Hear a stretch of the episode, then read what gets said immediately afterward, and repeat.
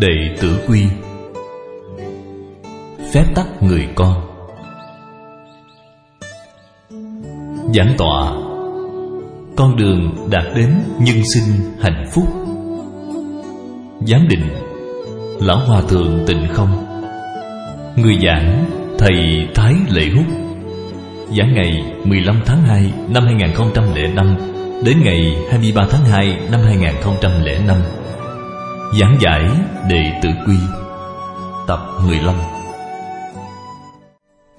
Chúng ta tiếp theo. Vừa rồi mới nhắc đến trịnh quân của Triệu Hán. Các vị bạn hữu, Bạn sẽ làm thế nào?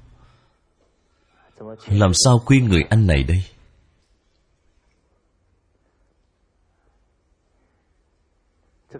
Trịnh quân Tự mình Đi làm đầy tớ cho người ta. Bắt đầu làm từ chỗ thấp hèn nhất. Đã làm được một năm. Dùng sức lao động, Kiếm được chút ít tiền. Toàn bộ đưa cho người anh. Sau đó liền nói với người anh là, Chúng ta thiếu thứ gì, Chỉ cần dựa vào sức lao động của mình. Sau đó kiếm được tiền rồi Thì sẽ mua được thôi. Nhưng mà khi danh dự của con người mất đi, Thì cả đời Xem như hỏng hết. Anh có ông nhìn thấy em mình vì muốn khuyên mình Mà đi làm đầy tớ cho người ta, Làm cả thấy một năm trời, Nên người anh thấy rất hổ thẹn. Từ đó, Thay đổi thái độ của mình Trở nên rất thanh liêm. Trịnh quân sau đó cũng phát triển rất tốt. Còn làm đến chức thượng thư, Chức vị tương đương với tể tướng. Cho nên có hiếu, có để, Thì tất nhiên sẽ tận trung với nước. Ông cũng thường hay can gián vua. Vua cũng rất cảm kích Sự phò trợ của ông Và phong cho ông danh hiệu Bạch Y Thượng Thư Và ban cho ông rất nhiều bóng lọc. Đến lúc về già Cũng vẫn hưởng được bóng lọc của chức thượng thư. Cho nên các vị bằng hữu, Bạn xem lúc đầu Để khuyên can anh của mình, Mà Trịnh Quân đi làm đầy tớ, Như vậy có phải ông bị thiệt hại nhiều không? Không. Cái gọi là Tâm là ruộng phước, Một người thật sự là dùng đạo đức Để tu thân hành đạo. Thì phước phần của họ nhất định sẽ càng tích, Càng dày. Không phải không có báo đáp, Mà do chưa đến lúc. Đến lúc rồi thì phước phần của họ Không thể chạy đi đâu được. Cho nên người xưa nói, Thiệt thòi là phước. Câu nói này rất có ý nghĩa. Vừa rồi là nhắc đến sự khuyên can Giữa anh em với nhau. Trong quan hệ ngũ luân, Còn có một mối quan hệ nữa là Quan hệ bạn bè Tôi đã từng cùng với chú Lư đi viếng thăm một người bạn của chú. Tôi cũng cảm thấy rất kỳ lạ. Giống như rất nhiều chuyện rất đặc sắc đã được tôi chứng kiến. Đúng lúc tôi cùng chú Lư đi tìm người bạn này của chú.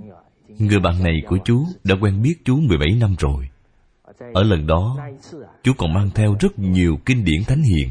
Có quyển là để cho con của người bạn đó xem. Có quyển thì để tặng cho người bạn của chú và có quyển để cho vợ của người bạn chú xem. Trên đường đi chú lư liền nói với tôi chú nói chú quen biết người này 17 năm rồi. Thấy người bạn ấy lúc nào cũng hưng thịnh. Làm ăn rất lớn tài sản rất nhiều rất nhiều nhưng mà vào lúc đó đã thấy ra được. Người bạn ấy rất có khả năng vì sao sẽ không thể giữ được tài sản này. Bởi vì khi một người trong lúc rất có nhiều tiền sẽ nhiễm phải thói quen xa xỉ, như thế tiền tài càng nhiều, cũng sẽ như thế nào? Sẽ suy bại hết. Hơn nữa, không chỉ nhiễm phải thói quen xa xỉ và rất có khả năng ngạo mạn nữa loại thói quen xấu tự cao tự đại đó cũng sẽ hình thành trong quá trình này. Khi một người ngạo mạn thì họ sẽ khinh suất, là rất có khả năng đưa ra những phán đoán sai lầm. Tiền nhiều đi nữa cũng sẽ tiêu hao hết. Sau đó thật sự sự nghiệp cũng dần dần sa sút. Còn phải gánh thêm nợ nần nữa. Khi ông rơi vào cảnh nợ nần, thì tất cả bạn bè như thế nào vậy? Không thấy đâu cả.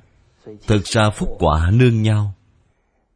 Tài sản hết sạch rồi, cũng sẽ khiến ông học ra được bài học gì vậy? Bạn bè chân thật, không phải dùng tiền mà có thể mua được.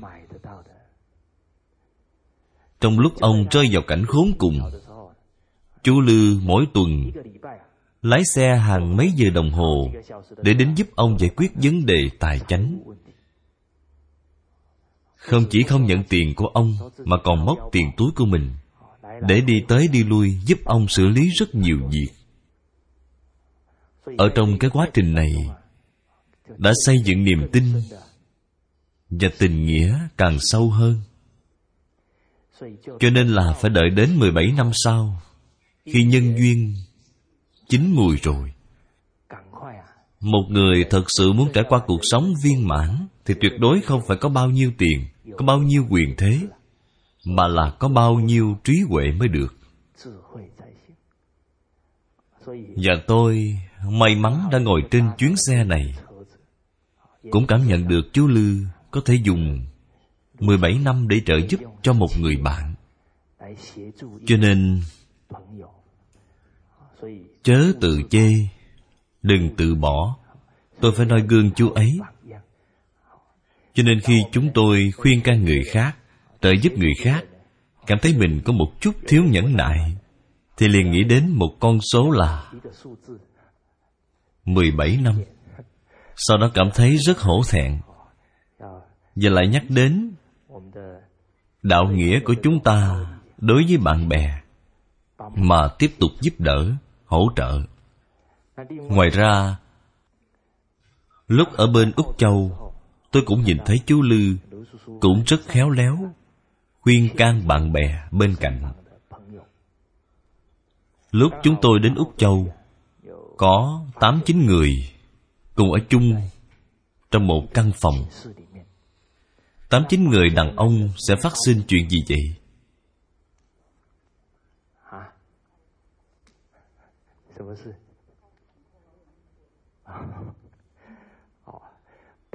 Tám chín người đàn ông sẽ phát sinh chuyện ở trên bàn.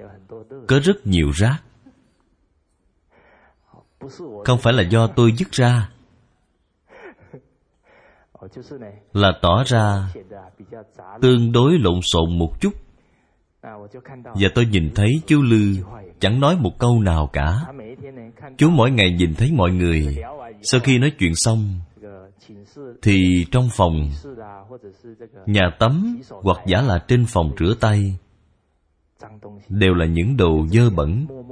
Chú liền tự mình âm thầm đi dọn dẹp tất cả, còn lau chùi khô ráo cả bệ rửa, không còn giọt nước nào.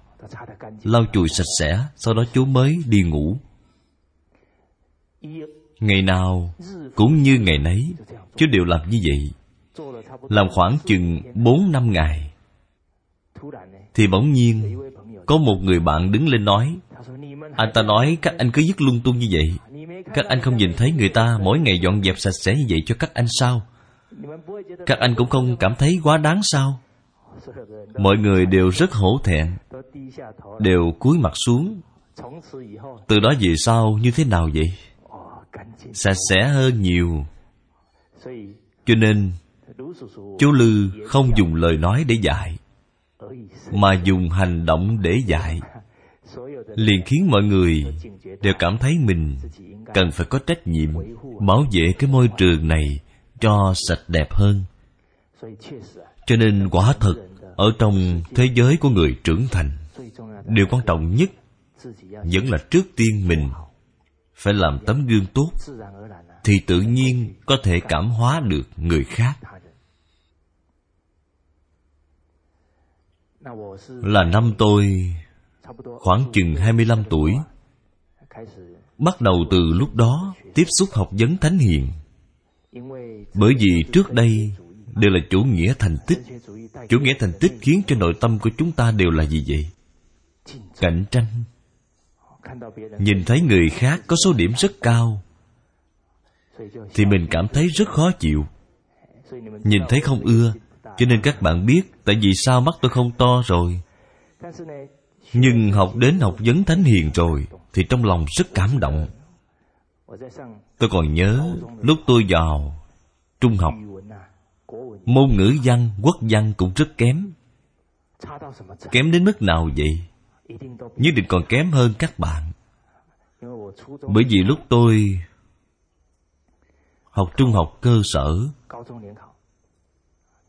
thì chuyển cấp lên cấp 3 tổng cộng thi 7 môn đã bị trừ 88 điểm. 7 môn trừ mất 88 điểm. Riêng môn quốc văn bị trừ 44 điểm. Bằng giới, Tổng số điểm của bốn môn khác cộng lại. Tôi còn nhớ cấp 2 còn có một đề thi là Lão khí. Một là chọn xuân, Hai là chọn hạ. Ba là chọn thu, Bốn là chọn đông Chính là xuân hạ thu đông.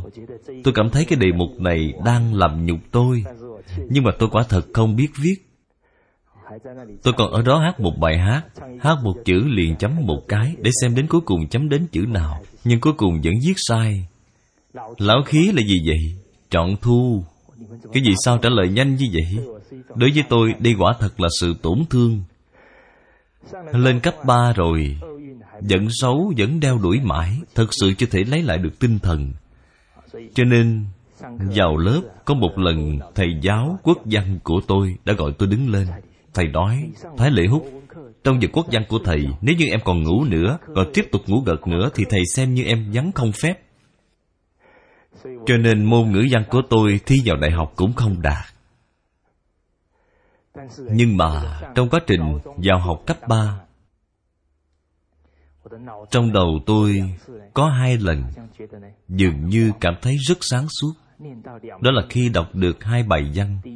Bài thứ nhất là xuất sư biểu của gia cát lượng. Bên trong có nhắc đến cúc cung tận tụy. Tử nhi hậu dĩ, vốn dĩ vẫn còn đang ngủ gật. Bỗng nhiên thế nào vậy? Bỗng nhiên cảm thấy câu nói này sao mà chấn động như vậy? Nhưng mà chỉ sáng được khoảng 5 giây mà thôi. Sau đó thì mây đen lại bao trùm. Câu nói thứ hai là, ở nhạc dương lầu ký của phạm trọng im. Bên trong nhắc đến, lo trước mối lo của thiên hạ, vui sau cái vui của thiên hạ. Thật ra lúc đó cũng không hiểu mấy, nhưng mà lại cảm thấy có sự cảm động, rất khó tả sau này bắt đầu tiếp xúc học vấn thánh hiền, từng hay xem chuyện giáo dục đạo đức, thì tôi cảm thấy chấn động đến nỗi không kiềm chế được bản thân. Thật sự rất cảm động, cảm nhận được chủ tâm của bậc thánh hiền quả thật vô cùng nhân từ, vô cùng bao dung. Cảm nhận được rồi thì chúng ta phải làm theo ngay. Cho nên khi tôi đi học trường sư phạm, trường cách nhà tương đối xa tôi phải đón xe lửa rất sớm. Khi đến trường rồi mà bạn học cả lớp ngày đầu tiên vào lớp đều vẫn chưa đến. Và chỉ có mỗi một mình tôi, lúc đó là vừa mới nghỉ hè xong, vừa bước vào. Tất cả bàn ghế đều như thế nào vậy? Bụi phủ kín rồi. Cái gì bằng hữu? Bạn sẽ làm như thế nào? Tôi liền nghĩ đến bỗng nhiên tự mình làm đạo diễn ở trong đầu liền nghĩ đến các bạn học nữ khi bước vào mà nhìn thấy bụi bẩn thế này. Thì không biết các bạn nữ sẽ phản ứng ra sao. Họ sẽ nói, ây già sao mà bẩn vậy? Chúng ta đều có thể đoán được, họ nhất định sẽ cảm thấy khó chịu. Cho nên tôi liền chạy xuống sân trường, vào trong nhà vệ sinh, tìm tấm vải lau lau chùi dọn dẹp từ đầu đến cuối. Lau chùi rất nhanh. Vì sao vậy? Rất sợ người khác nhìn thấy. Làm thế giống như là làm giả bộ vậy. Làm nhanh nhanh lau chùi cho nó xong. Sau khi lau xong rồi, tự mình cảm thấy ngày nay thật không có uổng phí. Có thể phục vụ được người khác. Sau đó, khi các bạn vào cũng đều ngồi rất yên ổn. Khi bạn có ý nghĩ gì người khác xin hỏi, bạn có giao lưu với người ta hay không vậy con người chúng ta có loại cố chấp, dường như là phải đối diện nhau, sau đó nói chuyện thế mới gọi là giao tiếp. Thật ra không phải vậy. Khi ý nghĩ của bạn khởi lên là bạn đã giao tiếp với người bên cạnh rồi. Cho nên lớp chúng tôi năm đó, người nào cũng đối xử với tôi rất tốt. Khi tôi đi giảng buổi tối cũng có bạn học trường sư phạm của chúng tôi đến nghe. Tôi cũng rất vui. Bởi vì khi chúng ta có tấm lòng phục vụ người khác, thì tự nhiên cũng sẽ cảm động được người khác, đối xử rất thân thiện với chúng ta. Bởi vì tôi đến tương đối sớm, nên rác phía sau phòng học, tôi đều chủ động mỗi ngày đi dọn dẹp nó sạch hết. Cuối cùng dọn dẹp chưa được bao lâu có một lần, khi tôi vừa lấy xác thì có người bạn học chạy đến nói, bạn đừng dứt nữa, để chúng tôi làm giới cho nên quả đích thực là giữa bạn bè với nhau, chúng ta nhất định là phải dụng tâm cho đi trước. Cái tấm lòng này của chúng ta có thể đánh thức tâm hướng thiện, tâm thông cảm lẫn nhau của mỗi người vừa mới nhắc đến trong quan hệ ngũ luân, làm thế nào khuyên can? Cũng đã nêu ra nhiều thí dụ như vậy. Mục đích của việc nêu ra những thí dụ này là để trưởng dưỡng chủ tâm. Sau đó, hành động trưởng dưỡng trí huệ chung sống với người và tính nhẫn nại của mọi người chúng ta. Tin là cuộc sống sau này ở trong mỗi cuộc đời của các bạn sẽ có những vở tuồng rất hay được diễn ra.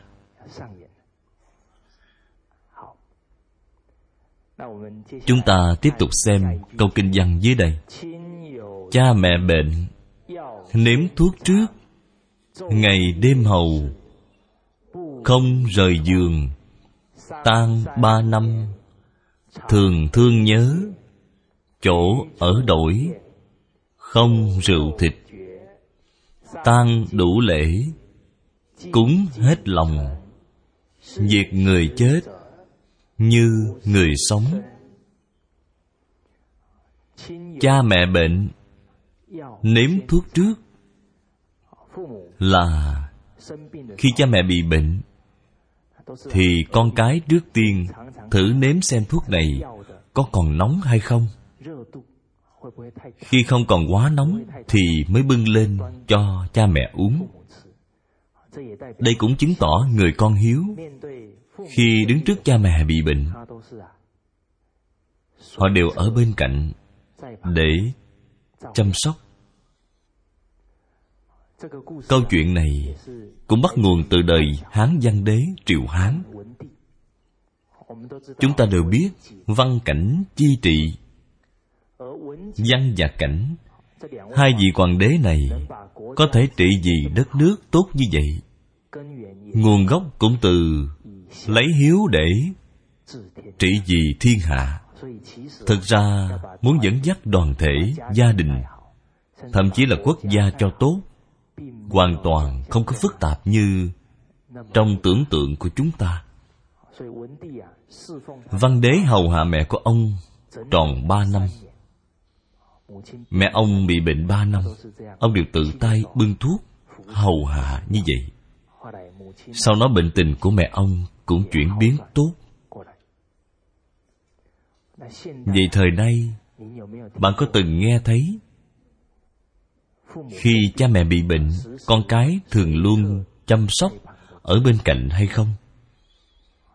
Như định có. Bởi vì giống như lão tử nói trong đạo đức kinh, quốc gia hỗn loạn, bạn mới thấy ra được ai là trung thần. Khi con người càng ngày càng bất hiếu, bạn cũng có thể từ trong đó nhìn thấy người con hiếu chân thật. Họ sẽ không vì trào lưu thời đại mà họ sẽ hiên ngang bất khuất cũng tin là khi người con có thể làm được cái hành động như vậy, thì sức khỏe của cha mẹ họ cũng sẽ nhanh chóng hồi phục. Trước đây chúng ta cũng nhắc đến mạnh tông khóc măng. Bởi do tấm lòng chân thành này mà khiến cho cây măng đó mọc ra. Mẹ của ông sau khi ăn rồi cảm thấy rất vui, nên bệnh được trị khỏi về phương diện này, chúng ta sẽ nói với các em. Hiện nay, mẹ bị bệnh rồi. Cái thuốc đó em có nên nếm trước hay không? Đương nhiên, nếu như mẹ uống thuốc đông dược thì có thể nếm thử xem có quá nóng hay không. Nếu như uống thuốc tây thì có nên nếm thuốc trước hay không? Cho nên chúng ta, dạy đệ tử quy, mỗi một câu bạn nắm được nghĩa kinh rồi. Nhưng mà phải phối hợp với tình cảnh, đời sống thì mới được. Nếu không đến khi uống vào rồi, thì người mẹ sẽ hỏi, sao con làm như vậy? Là do thầy của con dạy à? Cha mẹ bệnh nếm thuốc trước. Cho nên chúng ta tiến thêm một bước nữa. Hướng dẫn các em là khi các em bưng ly nước ra cho cha mẹ, phải xem xem không nên quá nóng, cũng không nên quá lạnh chúng ta còn phải hướng dẫn các em suy nghĩ xem là khi cha mẹ bị bệnh hoặc giả khi có tình trạng khẩn cấp, chúng ta người làm con cái, chúng ta cần phải ứng phó như thế nào? Thí dụ như người mẹ bị bệnh cao huyết áp, bỗng nhiên phát bệnh, ngã xuống, thì người con này phải làm sao? Cho nên các vị bằng hữu, xử lý nguy cơ không phải xí nghiệp nói xử lý nguy cơ, mà gia đình cũng phải có xử lý nguy cơ. Bạn hướng dẫn con cái từ nhỏ đứng trước những tình huống khẩn cấp phải ứng phó như thế nào, thì nó sẽ rất biết cách làm sao ở trong tình huống khẩn cấp cần xử lý sự việc trầm tĩnh mà không dội thế cần phải chú ý ở những phương diện nào? Thuốc để ở đâu? Lúc khẩn cấp làm sao lấy được những thuốc này? Nếu như để lẫn lộn một đống ở đó trong tình huống cấp bách có thể tìm được hay không? Tay chân luống cuốn à? Lại nữa số điện thoại cấp cứu là bao nhiêu? Một một chín hay là một một không để cầu cứu? Tiếp đến là số điện thoại của người thân thích nhất của trẻ. Những điều này đều nên để cho trẻ biết bất cứ lúc nào, để khi các em gặp phải mà biết xử lý. Thậm chí là khi cha mẹ nằm bệnh ở trên giường, cần phải chăm sóc như thế nào? Đều phải để cho trẻ biết thậm chí là để nó có cơ hội làm. Tin rằng nó ở trong quá trình làm, chúng có thể làm việc càng ngày càng cẩn thận hơn. Càng có thể cảm thông được nỗi khổ đau của bệnh tật ở chỗ nào, hoặc giả như nhu cầu của người bệnh ở đâu. Cho nên đây là cha mẹ bệnh nếm thuốc trước. Chúng ta có thể đem nó suy rộng ra nữa nhằm hướng dẫn các em những phương pháp này, những thái độ này. Một người bị bệnh, ngoài việc phải đối trị với căn bệnh này ra, còn cần phải nên làm những việc nào mới có thể khiến bệnh của cha mẹ, thậm chí là bệnh của người thân, được khỏi nhanh hơn vậy? Điều này cũng đáng để suy nghĩ. Tục ngữ nói, thầy thuốc có thể chữa bệnh, không thể chữa được mạng sống. Bạn xem rất nhiều người có tiền, họ cũng không thể trường thọ được. Cho nên người muốn được trường thọ cũng phải như lý, như pháp mà cầu. Ở trong trời đất, chỉ cần bạn cầu như lý, như pháp là đều có thể cầu được bài giảng trước chúng ta đã nhắc đến rồi. Bố thí tài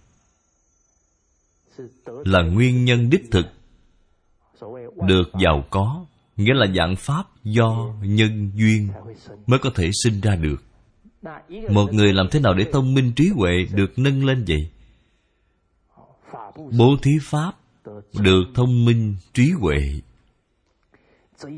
Về điểm này tôi rất có thể nghiệm rồi. Tôi nhớ tôi muốn thi vào trường đại học sư phạm. Tôi phải đi luyện ở lớp luyện thi. Vào lúc đó, tôi cũng tự ra cho mình một số kỳ vọng. Là vào lớp học xong thì phải hiểu liền. Cũng rất chuyên chú. Tôi ngồi ở dãy bàn thứ ba phía trước, bởi vì ngồi ở phía trước chủ yếu đều là bạn học nữ là nhiều thì chiều cao của tôi lại cao hơn một chút.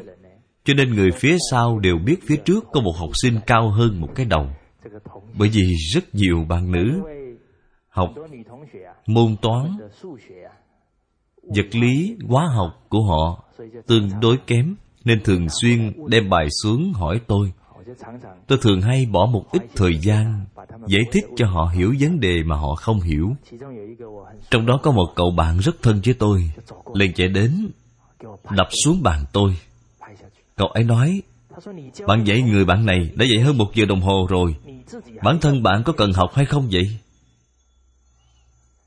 Cậu ấy thấy không thể chịu đựng được nữa rồi. Sao bạn tốn thời gian của mình cho người khác nhiều như vậy? Tôi liền mỉm cười với cậu ấy. Tôi nói, thật ra, tôi giải thích cho cô ấy. Thì bản thân tôi có lợi ích được nhiều nhất. Bởi vì cô ấy là muốn học hiểu được cái vấn đề này, thì tôi cần phải hướng dẫn cho cô ấy biết. Thế là khác nhau. Việc đó đòi hỏi chúng ta phải suy nghĩ càng rõ ràng, càng sâu sắc hơn. Tôi dạy người khác môn toán, nhưng mà bản thân tôi rất ít khi giải nhiều đề bởi vì không có thời gian. Rất nhiều bạn học còn làm được các đề của lớp luyện thi khác. Cuối cùng sau đó đến khi thi, tôi năm đầu tiên đi thi, môn toán, tôi thi được 90 điểm. Tròn điểm là 100 tôi thi được 90 năm thứ hai, khi đi thi, thầy giáo dạy thay, cũng chưa có học, bởi vì không có thời gian, cũng thi được 88 điểm. Năm thứ ba tiếp tục thi, Vẫn là thi được 88 điểm. Điều này chứng tỏ Trước đây bố thí pháp của bạn, Trước đây bạn rất vui vẻ Đem những phương pháp này Nói cho người khác biết. Nên loại năng lực, Tư duy, logic này Của bản thân bạn Sẽ càng ngày càng nâng cao. Cho nên quả thật là bố thí pháp Được thông minh, Trí huệ bởi do thể nghiệm như vậy, nên tôi thường hay hỏi bạn bè một câu hỏi. Tôi hỏi, có phải trí nhớ là tỷ lệ nghịch với tuổi tác không? Có phải không? Không phải à. Thông thường đều sẽ nói là càng già thì trí nhớ sẽ như thế nào vậy? Càng suy giảm. Sống càng già thì trí nhớ sẽ càng suy giảm là kết quả Nguyên nhân là do đâu? Không dùng nữa Còn gì nữa không? Phiền não quá nhiều Mỗi ngày bị mây đen che phủ Nghĩ mãi đến cuối cùng cũng không thể nghĩ ra được Cho nên trí nhớ của con người vì sao suy giảm vậy? Bạn không dùng nó, Lại một mớ phiền não thì đương nhiên sẽ càng ngày càng suy giảm Thầy Lý Bỉnh Nam 97 tuổi, Khi giảng bài, Có cần dở sách hay không? Không cần. Cho nên, Tôi từ khi 25 tuổi Là bắt đầu tiếp nhận Những kinh điển thánh hiền này. Cũng rất chăm chỉ học tập. Nên trí nhớ của tôi Luôn duy trì Ở mức như thế nào? Quả thật là Bố thí Pháp có thể được thông minh, trí huệ. Hơn nữa, mỗi một người cũng có thể làm được. Chúng ta nên biết, mạnh phu tử nói với chúng ta là, thuấn là ai? Ta là ai? Người nào có làm cũng đều được như vậy. Cái này là bố thí tài. Cái thứ hai là bố thí pháp. Cuối cùng là bố thí vô úy được khỏe mạnh trường thọ vô úy chính là đừng làm cho người khác sợ hãi. Cái này gọi là vô úy chúng ta nêu ra cái thí dụ thực tế nhất, điển hình, chân thật nhất là cụ hứa triết 106 tuổi ở Singapore. Cụ không ngừng giúp đỡ người khác, Tránh được sự đau khổ của bệnh tật, Thậm chí là đau khổ trong đời sống cậu đều là chủ động đi giúp đỡ. Cậu là năm mươi mấy tuổi mới đi học làm y tá. Cái tinh thần đó Thật sự là Khiến chúng ta cảm phục. Cậu thường xuyên giúp đỡ người khác, Đều giải quyết đau khổ cho người khác. Cho nên cụ là được cái gì vậy? Khỏe mạnh trường thọ. 106 tuổi rồi, Mà đi đứng rất nhanh nhẹn. Nói chuyện cũng rất minh mẫn. Không thể nhận ra được là Đã hơn 106 tuổi rồi. Cho nên chân lý là phải thông qua. Chúng ta tự mình Thực chứng. Như vậy thì niềm tin của bạn mới đầy đủ được. Trước khi tôi đi Úc Châu, Ông nội tôi Lúc đó đã 84 tuổi rồi.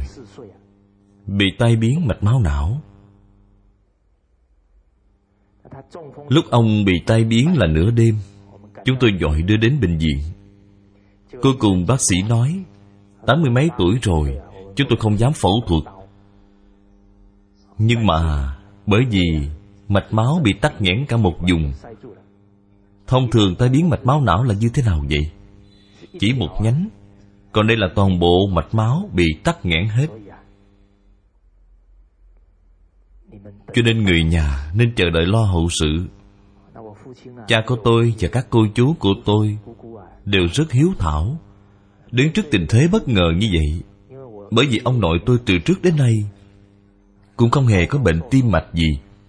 Người ông gầy và cao Xem ra cũng rất khỏe mạnh, Nhưng thực ra đã có biểu hiện triệu chứng rồi. Chỉ là không chú ý đến mà thôi. Bởi vì khoảng thời gian đó, Ông nội tôi cảm thấy chóng mặt. Bởi vì cũng không nghĩ đến, Ông cũng không bị cao huyết áp, Chóng mặt, Nên chỉ nghĩ có lẽ là do bị cảm thôi. Cho nên không có phát hiện cái triệu chứng này. Tôi thấy cha tôi Và những người lớn này Cũng đều cuốn cuồng cả lên. Giờ lúc này tôi liền nói với cha tôi Tôi nói bố thí vô úy, đưa khỏe mạnh trường thọ.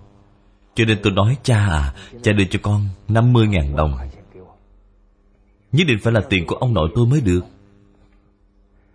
Bởi vì đem tiền của ông đi làm bố thí vô úy Thì mới trực tiếp giúp đỡ đối với ông nhanh nhất. Đương nhiên, cha tôi cũng rất tin tưởng tôi, Liền đưa cho tôi. Sau đó tôi đến phòng hồi sức. Khi đi, tôi liền nói cho ông tôi biết. Tôi nói, hiện nay, Người nghèo khổ, Người đối diện với đối khác Rất nhiều mà chúng ta vẫn có thừa sức có thể giúp đỡ họ. Cuối cùng, ông nội tôi đã gật đầu đồng ý Mà không thể nói ra được. Tôi liền nhanh chóng Mang tiền đi làm cứu trợ quốc tế, Đi giúp đỡ những người nghèo khổ. Cuối cùng, Ở phòng hồi sức được 5 ngày, thì ông tôi được đưa ra phòng bệnh bình thường. Cho nên thật sự, bạn phải đi chứng thực sau đó thì cũng xuất viện bác sĩ lại nói, người tám mươi mấy tuổi bị tai biến thì không thể đi được. Cái gì nên chuẩn bị sẵn sàng. Cuối cùng lúc đó, tôi đã xin thôi việc để đi úc châu mà học.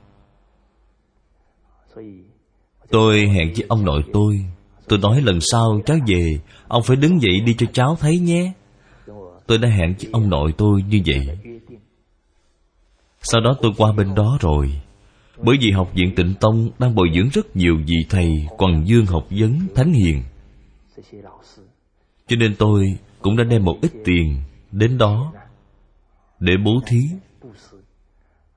Cũng là lấy danh nghĩa của ông tôi Để quyên tặng. Đúng ngay ngày quyên tặng đó, Tôi gọi điện thoại cho mẹ tôi. Mẹ tôi nói, Ông là con hôm nay có thể đi được rồi. Cho nên, Có rất nhiều chân lý.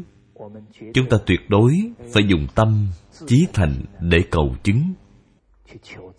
Thánh nhân tuyệt đối không bao giờ Nói lời vọng ngữ. Cha mẹ bệnh nếm thuốc trước. Ngoài chữa bệnh của họ ra, Còn phải chữa mạng sống của họ nữa.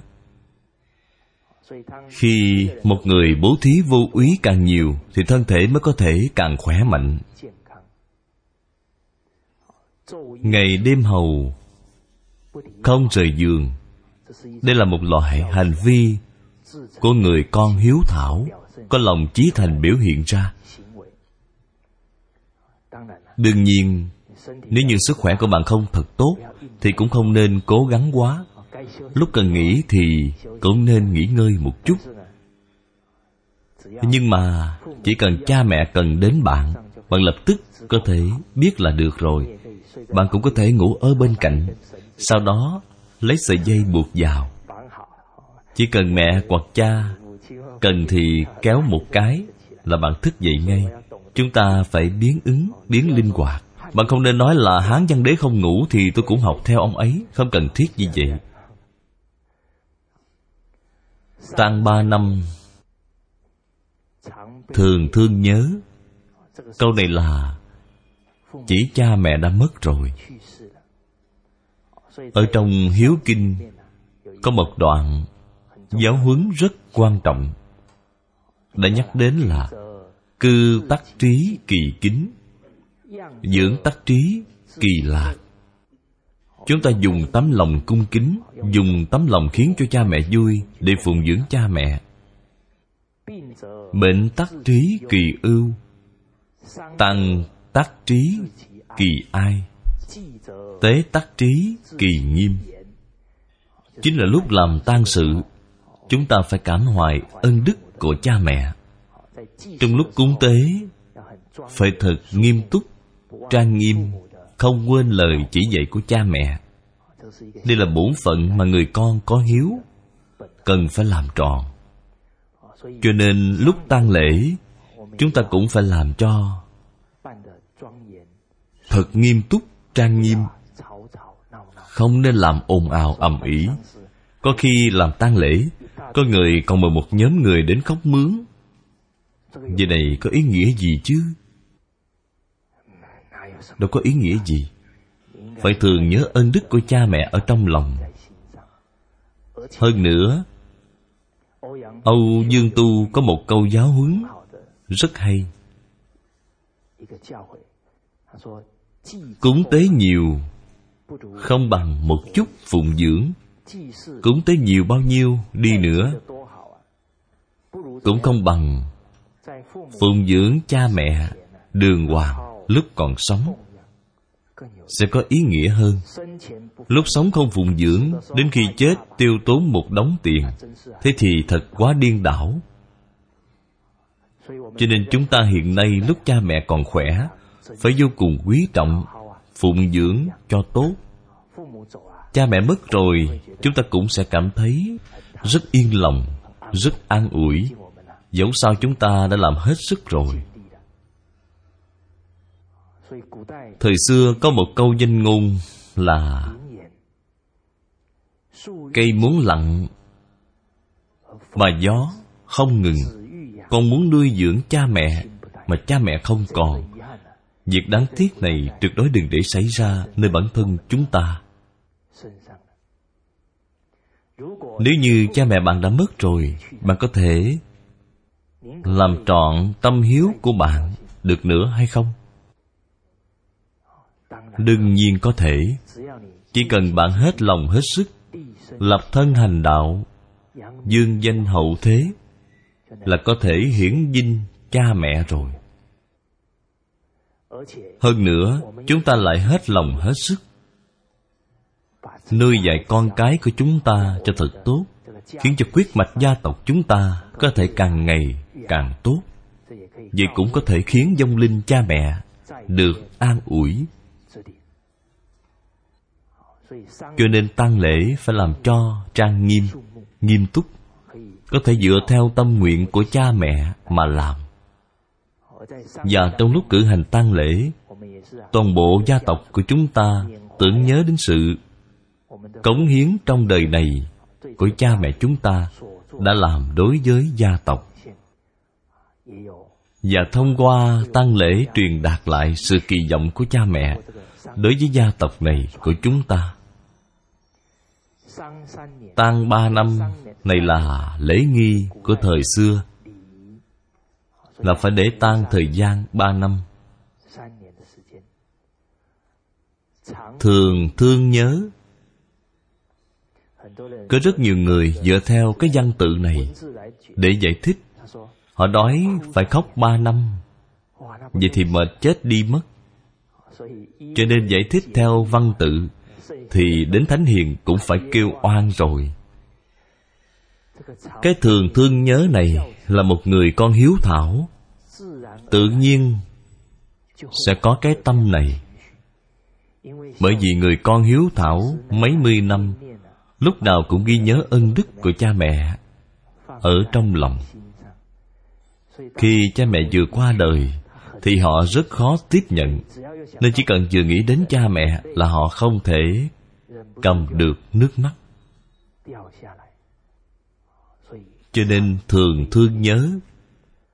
Bởi vì có loại tình cảm thương nhớ này. Cho nên chỗ ở đổi không rượu thịt. Cho nên lễ thực ra là xuất phát từ nội tâm của một con người tự nhiên là làm như vậy. Khi cha mẹ vừa qua đời thì họ có ăn chơi hưởng thụ hay không? Là không thể. Cha mẹ qua đời rồi cho nên chỗ ở đổi. Thì tự nhiên đối với những việc tiêu xài phung phí những thứ rượu thịt đó là không muốn ăn nữa. Cho nên không rượu thịt tan đủ lễ, cúng hết lòng. Chữ cúng này chính là mỗi năm. Trong thời gian cố định, cúng dỗ cha mẹ. Đây là một mỹ đức rất hay của dân tộc chúng ta. Cho nên có từ đường. Chu tử trị gia cách ngôn cũng có nhắc đến tổ tông tuy viễn, tế tự bất khả thành. Luận ngữ cũng nhắc đến hận chung truy viễn dân đức quy hậu. Con người chỉ cần thường hay nghĩ đến, nhờ có cha mẹ, nhờ có tổ tiên, nên ngày nay mới có chúng ta. Luôn luôn có tâm cảm ơn như vậy, thì lòng người sẽ rất thuần hậu.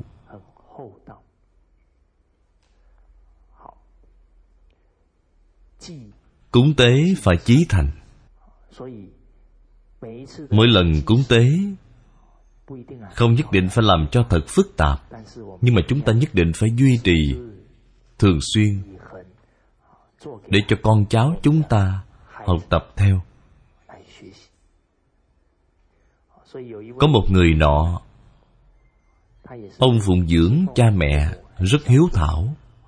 Sau đó cha mẹ mất ông cũng đi tảo mộ vào thời gian cố định hai đứa con trai của ông đều nhìn thấy. Có một hôm, trường mẫu giáo đã phát cho chúng mỗi em một cây kẹo, cũng là loại kẹo rất ngon. Đứa bé không ăn ngay mà ngược lại, đem về đưa cho cha của nó. Cha của cậu thấy vậy cũng rất cảm động. Sau đó, đứa con liền nói, cha à khi ông bà nội còn sống, cha mỗi lần có thứ gì, cha đều trước tiên mời ông bà ăn trước. Mặc dù ông bà đã mất rồi, cha cũng thường hay mang thức ăn đi cúng tế ông bà. Hôm nay trường chúng con có phát hai cây kẹo, nên con cũng mời cha ăn trước à cho nên đây chính là trên làm dưới noi theo. Việc người chết như người sống. Thái độ phụng dưỡng cha mẹ không có khác gì so với lúc còn sống. Sự kỳ vọng và dạy dỗ của cha mẹ đối với chúng ta tuyệt đối không phải vì cha mẹ mất rồi, mà có sự thay đổi.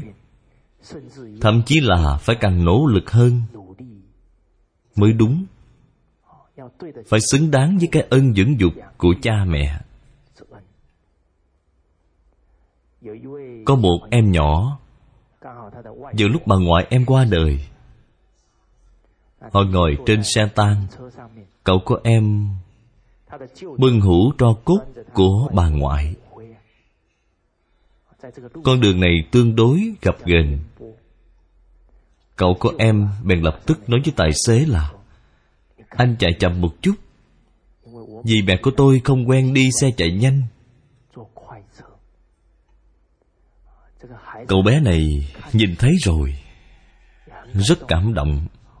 Về đến trường, liền nói với thầy của nó, Thưa thầy, Cái hành vi này của cậu em Có phải là Việc người chết như người sống hay không? Cho nên thưa các vị bằng hữu, Không nên xem thường, Trẻ con là rất có ngộ tính.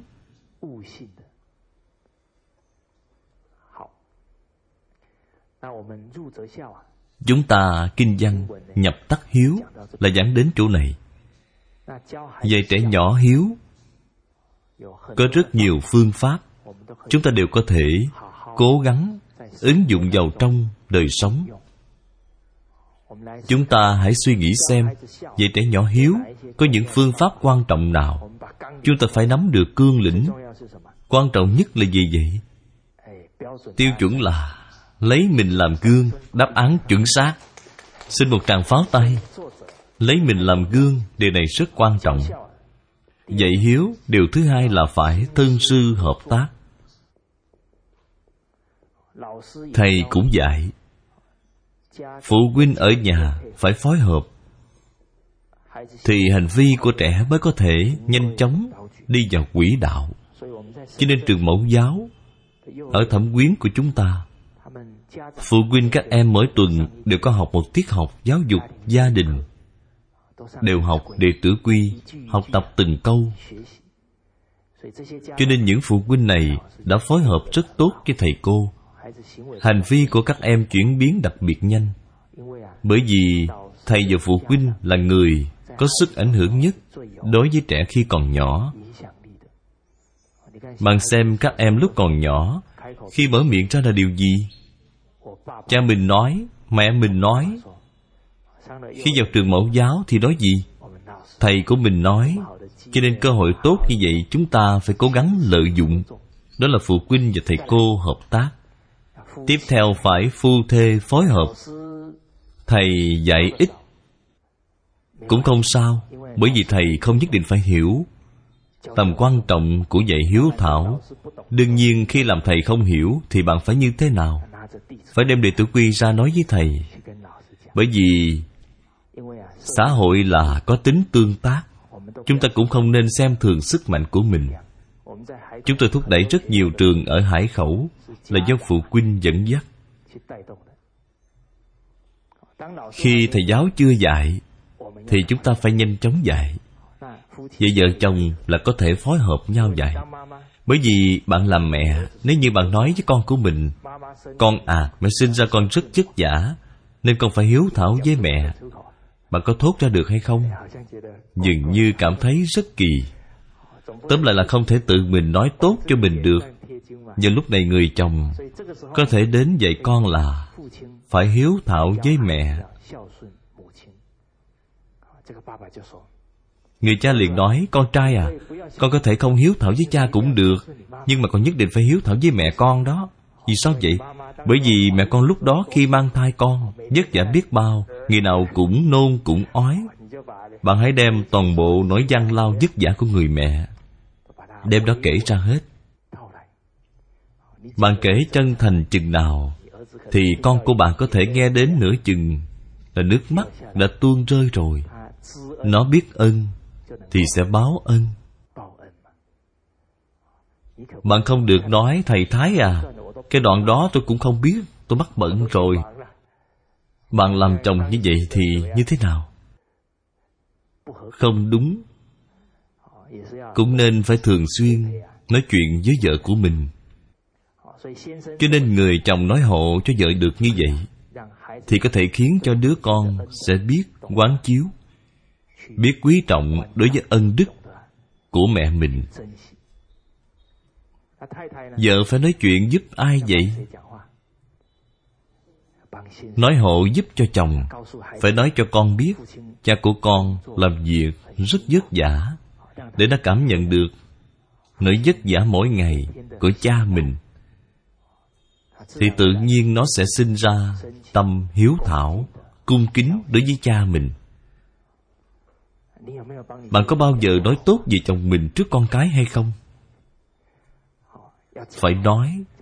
Như vậy, nó mới cảm nhận được nỗi vất vả của người làm cha làm mẹ. Có một số chị em không chỉ không có nói công lao của chồng mình, mà có khi còn kể tội chồng mình ở trước mặt con cái. Cha này của con thế này thế kia nói năng như vậy là đã phạm đại kỵ trong gia đình rồi. Nói năng như vậy sẽ tạo ra ảnh hưởng không tốt gì vậy. Sự cung kính của con cái đối với cha dần dần bị mất đi. Hôm nay bất kể chồng bạn đã làm những việc gì không tốt, chúng ta phải tốt khoe, xấu che. Nếu bạn bới móc những cái xấu, thì con cái sẽ không tôn trọng đối với cha nó. Khi con cái không tôn trọng cha, thì cha có thể cảm nhận được không? Họ nói là, vợ xem thường tôi, ngay cả con cái cũng xem thường tôi. Được rồi, vậy ta sẽ xấu cho các người xem. Có thể vô hình trung, các vị đã đẩy anh ta ra khỏi gia đình rồi con người nhất định là có mặt tốt mặt xấu. Giờ lúc này nếu bạn lúc nào cũng nói chồng của bạn có những mặt nào rất tốt Thì con bạn sẽ nói đối với cha là Cha à, việc đó cha rất giỏi Việc này cha cũng rất tốt. Người cha khi nhìn thấy con cái xem trọng mình như vậy Thì mình phải càng biết Quý trọng Càng cố gắng dương lên. Phải xứng đáng với sự ủng hộ này của con cái.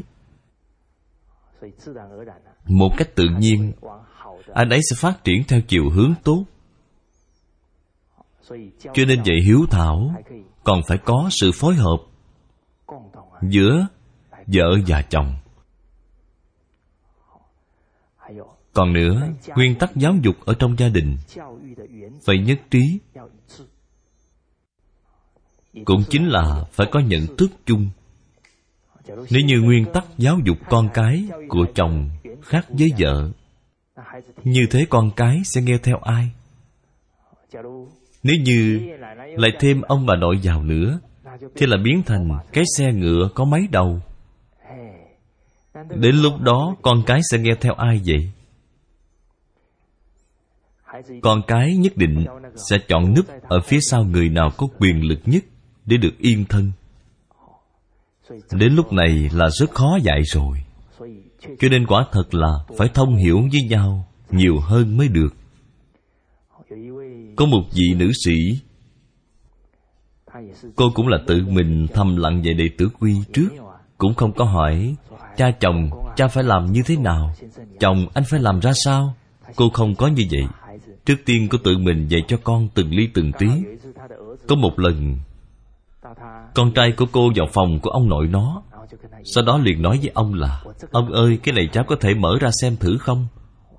Ông của cháu đột nhiên cảm thấy đứa bé này nhỏ như vậy mà đã biết lịch sự như vậy. Ông hỏi, ai dạy cho cháu vậy? Người cháu nói là do mẹ dạy, việc tuy nhỏ, chớ tự làm. Ông của cậu bé nghe xong rất vui lập tức đi nói với người con trai của mình.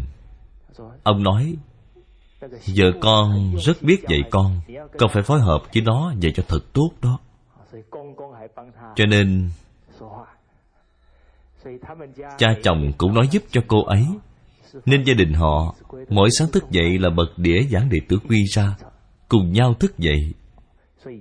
Tự mình sau đó, Có người khác giúp nữa dùng sự cho đi chân thành của chúng ta, thì tự nhiên sẽ khiến người xung quanh dần dần có chung nhận thức. Buổi giảng hôm nay chúng ta chào đến đây. Cảm ơn mọi người. Cẩn dịch, ban biên dịch, tình không pháp ngữ. Địa chỉ email, vọng tây cư sĩ a móc gmail.com người đọc hạnh quan phát tâm cúng dường do nhóm đệ tử quy. Thành tâm cúng dường. Nguyện cả thảy chúng sanh đều tín niệm di đà, đồng cầu sanh về nước cực lạc. Nguyện đem công đức này trang nghiêm phật tịnh độ trên đền bốn ơn nặng, dưới cứu khổ ba đường.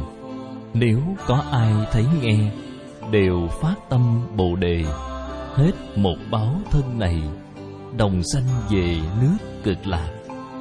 Nam mô a di đà phật.